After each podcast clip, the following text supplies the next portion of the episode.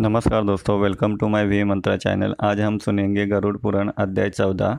चले शुरू करते हैं। गरुड़ भगवान जी से पुनर्जन्म के बारे में पूछते हैं। पाप करने पर भी परमात्मा की प्राप्ति कैसे होती है?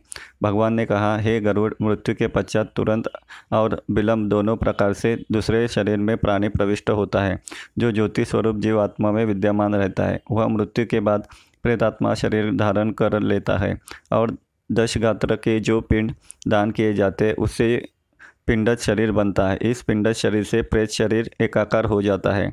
कोई कोई जीवात्मा पिंडज शरीर विलंब से प्राप्त करता है, क्योंकि मृत्यु के बाद वह कर्मों के अनुसार यमलोक में जाता है। चित्रगुप्त की आज्ञा से वह वहाँ के नर्क भोगता है। वहाँ की यातनाओं को झेलने के पश्चात उसे पशु, पक्षी, कीट आदि की योनि प्राप्त होती है। प्राणी जिस शरीर को ग्रहण करता है, उसी शरीर में मोह वश ममता हो जाती है। शुभ कर्मों के फल भोग कर वह मुक्त हो जाता है। गरुड़ भगवान जी से जिज्ञासा करते हैं कि बहुत से पापों को करने पर भी इस संसार को पार कर प्राणी आपको कैसे प्राप्त कर सकता है?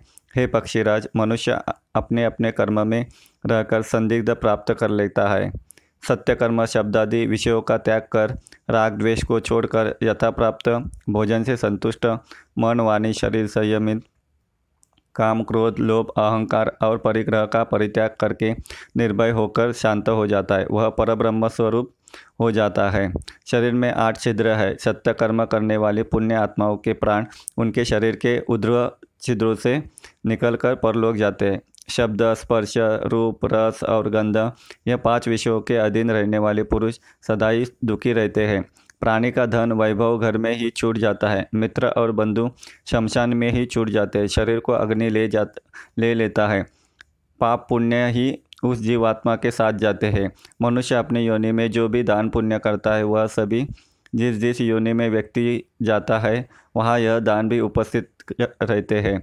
देवता कभी काष्ट और पत्थर की शिला में नहीं रहते। वह तो प्राणी के भाव में विराजमान रहते हैं। इसलिए सद्भाव से युक्त भक्ति का आचरण करना चाहिए। इस पृथ्वी पर दान, दम, धन और दया, यह तीन सत्य तत्व है।